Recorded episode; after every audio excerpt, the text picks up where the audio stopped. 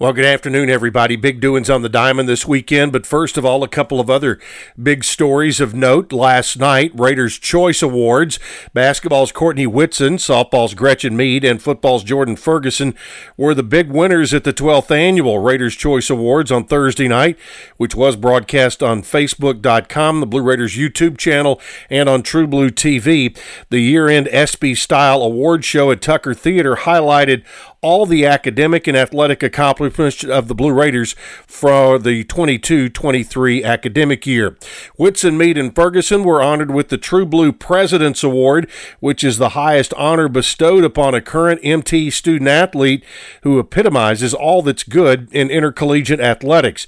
Presented annually, to uh, one male and one female student athlete. The President's Award recognizes outstanding academic and athletic accomplishments, university community service, and leadership.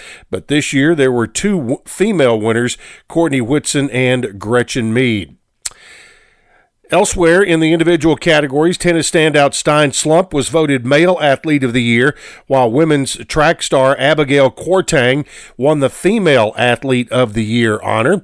Stump uh, Uh, owns a mark of 16 and 6 in singles and 17 and 4 in doubles and leads the team with seven ranked wins this year. Kwarteng earned first team All American honors in the high jump, was first team All Conference, and won the high jump championship at the 22 CUSA outdoor meet.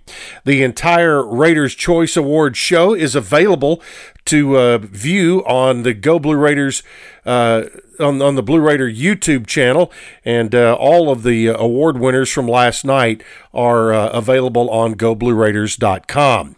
All right, MTSU alum and owner and CEO of E. Allen Clothing Boutique, Elizabeth Allen, is making the largest gift to date towards the new tennis facility, as announced by the Blue Raider Athletic Association earlier today.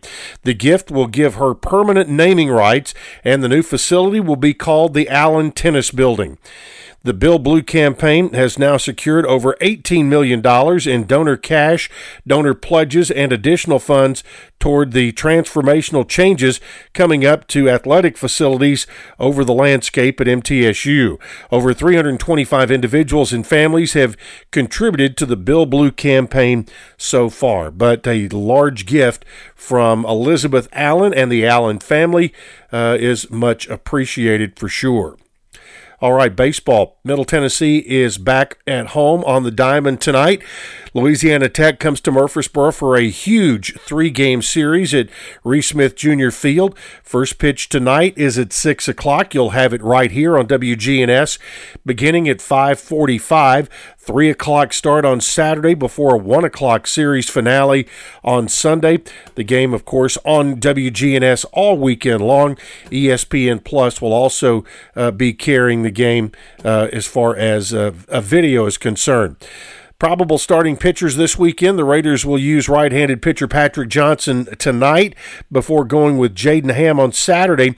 Sunday starter is to be determined.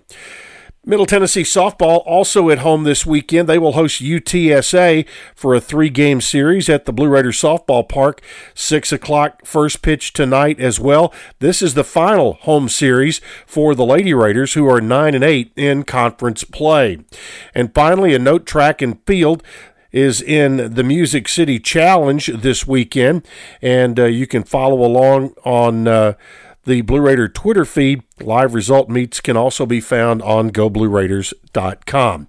Look forward to seeing you at the ballpark, whether it's baseball or softball this weekend. And uh, it'll be a big weekend for both ball clubs if they can at least take two out of three in their series, and uh, even more, hopefully, that they would be able to get a sweep. Talk to you later.